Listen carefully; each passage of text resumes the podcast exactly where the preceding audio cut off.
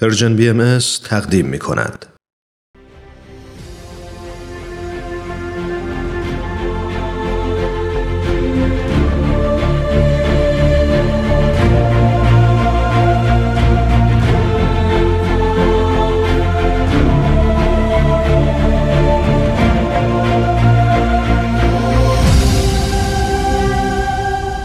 چشمه خورشید نگاهی به آثار حضرت باب.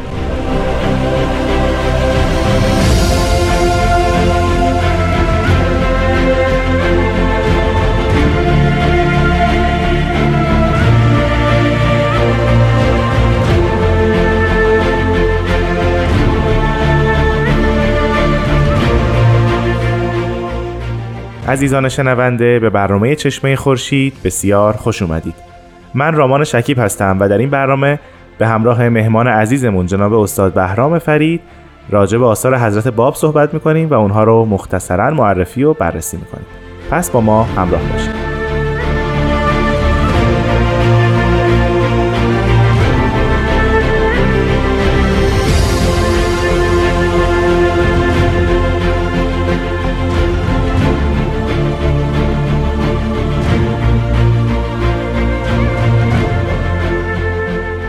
جناب فرید وقت بخیر. خیلی خوشحالم این هفته شما رو زیارت می‌کنم. وقت شما و شنوندگان محترم و نازنین به خیر و خوشی باشه من هم خوشحالم که خدمت شما هستم. خواهش می‌کنم.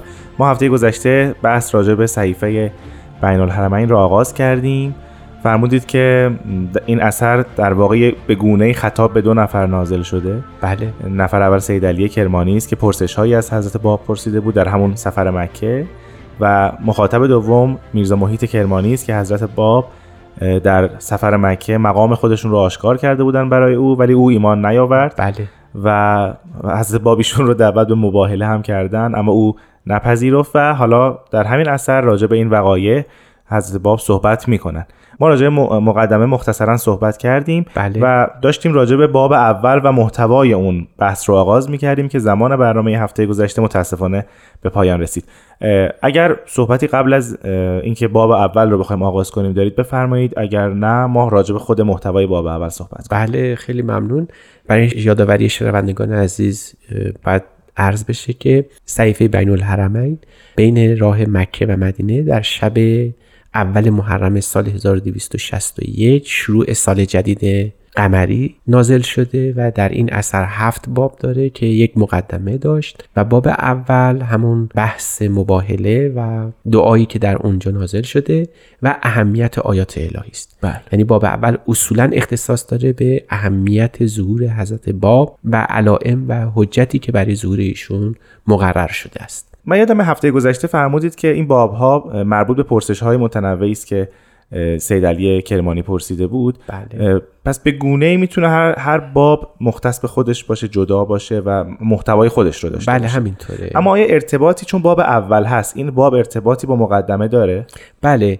در واقع باب اول شن مناجاتی رو داره که در اونجا مطلبی رو که در مقدمه ذکر فرموده بودن تکمیل میشه. بله. در مقدمه بحث ادعای ایشون بود. ولی اینکه این ادعا مبتنی بر چه نشانه و علامتی است و حجت چیست در باب اول روی اون اصرار و تاکید میشه. در لحن مناجات حضرت باب میفرمایند که فیا الهی تعلم و مقامی فی هذه لیلت التي قد تقمس کل الموجودات قمیس الحزن لمطلع القمر. در مقام مناجات خدای من تو می‌بینی مقام من رو حال من رو در این شبی که همه موجودات لباس حزن پوشیدن به خاطر مطلع قمر یعنی حضرت امام حسین و پس از این مطلب رابطه خودشون رو با امام حسین که همون حجت الهی است بیان می‌کنند و در اونجا صریحا اعلام می‌کنند که آنچه را که بر امام حسین رفته بود مقدمه است بر آنچه که قرار است بر امام قائب که اینک حجت الهی حاضر شده وارد بشه یعنی اون سنت حزن و اندوه و بلایا و سختی هایی که همیشه بر مظاهر ظهور وارد شده بله. پیش بینی میشه این ظهور هم واقع خواهد شد. با مطالعه باب اول شاید به این نتیجه برسیم. که از باب می‌فهمن که تمام اون اتفاقاتی که بر همه مظاهر ظهور وارد میشه در این ظهور هم باید اتفاق بیفته. اهم از انکار و اعراض کردن تا حبس و نفی و عصر تا حتی شهادت بر برخی از مظاهر ظهور وارد شده. از این روسته در مقام مناجات می‌فهمن که اگر این اتفاقات رخ بده بله. یعنی حوادث حادث بشه نه تنها علامت ضعف دین و مظهر ظهور نیست بلکه علامت قوت او هم هست. یعنی دو نشان برای حقانیت ظهور وجود داره. بله. نخست همین اتفاقاتی است که سنت انبیاء الهی بوده در رنج ها و مصیبت هایی که باید تحمل بکنن. علامت دوم آیات الهی است که بر او نازل میشه. در همین باب ما می‌بینیم که حضرت باب میفرمایند قد فصل احکام کلمته فی کتاب من قبل به لسان عربی مبین. لیعلم الناس ان الله قد انزل آیات حجته به لسان عبده فی کل هینه یعنی می‌بینی که احکام کتاب الهی رو خداوند به لسان عربی فسیح و واضحی بر حجت خودش نازل کرده تا بر مردم اتمام حجت الهی تمام بشه و بعد در انتهاش میفرمند و ان الناس لا یقدرون به آیت من مثلها ولو کان الکل علی الامر زهیرا یعنی می‌دونید این آیات به قسمی نازل شده که مردم هرگز قادر نخواهند بود یک آیه نظیر او رو بیارن حتی اگر پشت به پشت یکدیگر بدهند. و این آیات ما می‌بینیم که بارها در قرآن در آثار حضرت باب و بالاخره در آثار هست بالا به کرات دیده شد. بله یکی از نکات خیلی جالبی که فرمودین فرمودید اینه که حضرت باب خودشون اول و آخر در واقع ظهور خودشون رو دارن اینجا اشاره می‌کنن بهش و بشارت میدن حتی به اینکه این اون بلایا قرار نازل بشه بر سر خودشون. بله. به گونه ای شاید دارن مؤمنین رو آماده می‌کنن برای سالهای ابتلاعات و امتحاناتی که در سالهای پیش رو در انتظارشون هست.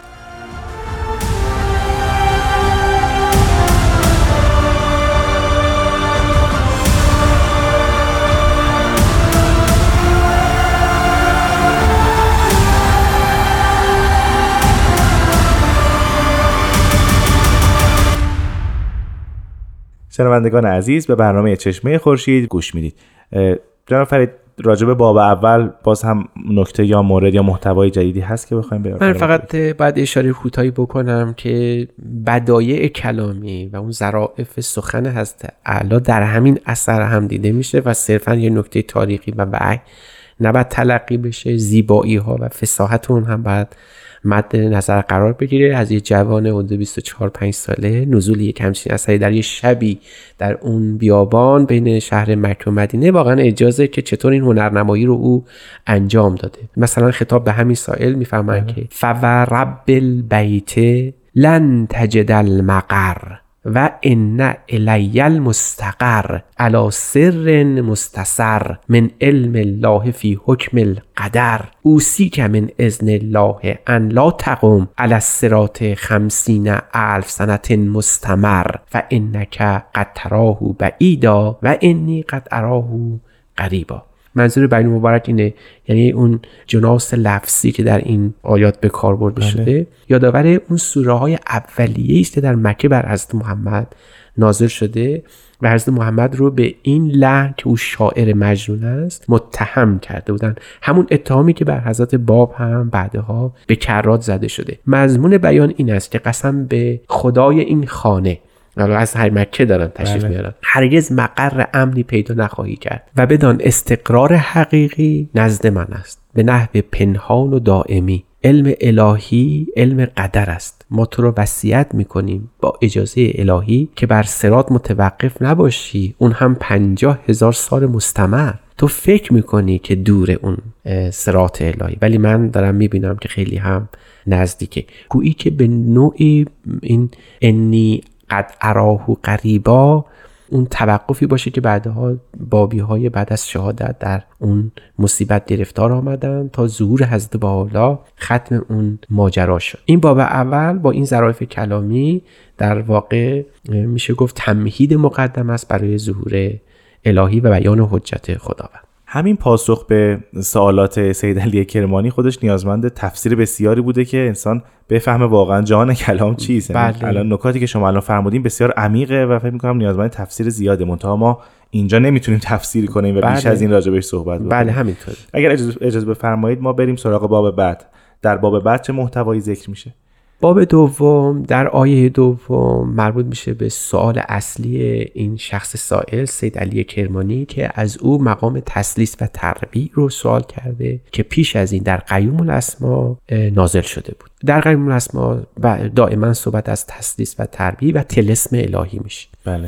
و او از این سوال کرده و حضرت باب جواب مفصلی در این خصوص در همین باب عنایت فرمودند. مرادشون از تسلیس و تربیع دو اشاره است. یکی اینکه تسلیس مقام یگانگی خداوند و وحدت اوست و مقام تربیع اشاره است به اون مقامات اربعه توحید که میفرمایند که عوالم سگانه حق و امر و خلق در چهار مرتبه از توحید الهی شکل میره این یه معنی است. بله. معنی دوم نام خود ایشون هست. منتها چون نمی‌تونستن فاش اون موقع اعلام بکنن به حالت معمایی برای شخص سائل مطرح فرمودن. تسلیس نام علی است و تربی نام محمد. بنابراین میشه گفت که علی محمد یعنی تقدم نام ولایت بر نبوت چیزی بوده که در مکتب شیعی به اون اشاره شده و جز نبوات محسوب میشه. بله.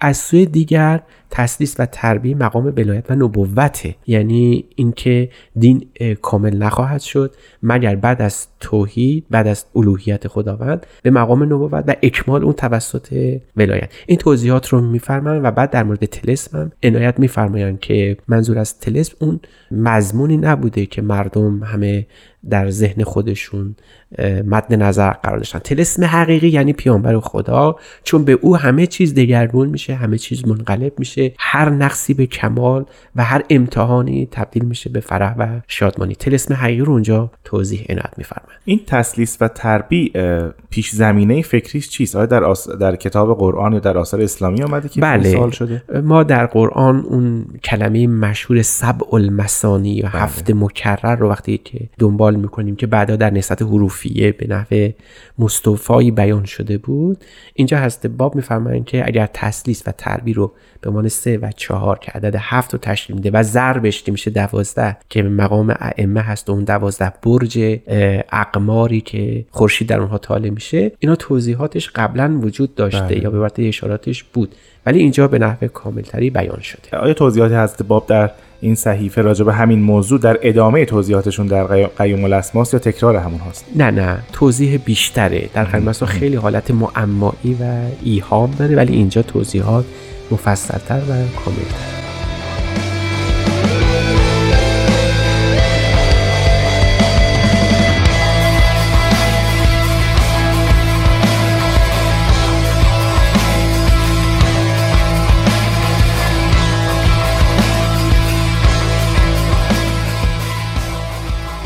جناب فرید در بخش پایانی برنامه چشمه خورشید هستیم در این هفته. بله. ما در باب بعد که باب سوم باشه چه موضوعاتی رو مشاهده خواهیم کرد؟ در باب سوم مسئله نجوم و مناجاتی است که معمولا در عرف اسلامی یا اصولا در تمام ادیان نسبت به این قضیه عنوان شده. حضرت باب یه مناجاتی در اهمیت نجوم و بلخص شمس شمس که نمادی از شمس حقیقی مناجاتی نازل فرمودن توضیح میفرمایند که اصولا افراد توسط نجوم و ستارگان یک آشنایی با مسئله ظهور پیدا می‌کنن و بعد میفرمایند از این جهت این نجوم برای مردم اهمیت داشته و مهمترین اونها خورشید یا شمس هست که در اونجا مناجاتی هم در وصف این قضیه نازل شده. این, یعنی تفسیری روحانی است از شمس بله، و ستارگان بله. یعنی واقعا منظورشون این نه ما باید در دو بخش این رو در نظر بگیریم. یکی به صورت ظاهر که علمش بر ما پوشیده است و یکی هم به معنای نمادینه که حالت سمبولیک داره و خورشید نماد خانه خداست. بله. و پس در باب سوم ما شاهد اه، توضیحات راجع به نجوم هستیم و در باب چهارم در باب چهارم میفرمایند که در سید علی کرمانی سوالاتی رو از کرمان در ذهنش داشته و مطرح مطلب رو مطرح کرده. ولی چون ما قبلا در مکه جواب تو رو دادیم در اون اثر مستقل در باب چهارم دیگه بحثی راجع به اون نخواهیم کرد. به عبارت دیگه کوتاهترین باب همین باب چهارمه که احاله میشه به یک اثر دیگر خودشون که خطاب به همین سید علی کرمانی در مکه نازل شد. اون اثر در دسترس هست؟ بله بله وجود داره و ما بعدها بهش اشاره خواهیم کرد. مرسی. در باب پنجم؟ اما باب پنجم مهمترین بحث بحث سلوکه. یعنی اگر خاطرتون باشه ما یک دفعه راجع سلوک در آثار بله. حضرت باب اشاره کردیم. در اینجا هم گویا سائل از حضرت باب راجع به سوال و شکل ریاضت ها و اینها سوال کرده. حضرت باب در اول اثر میفرمایند که ما بعد یه دعایی رو تا اول سلوک باید بخونیم. و این جالبه که همون بد و ورود مسئله سلوک روحانی با دعا و مناجات فردی شروع میشه که تو باید حتما این کار رو بکنی.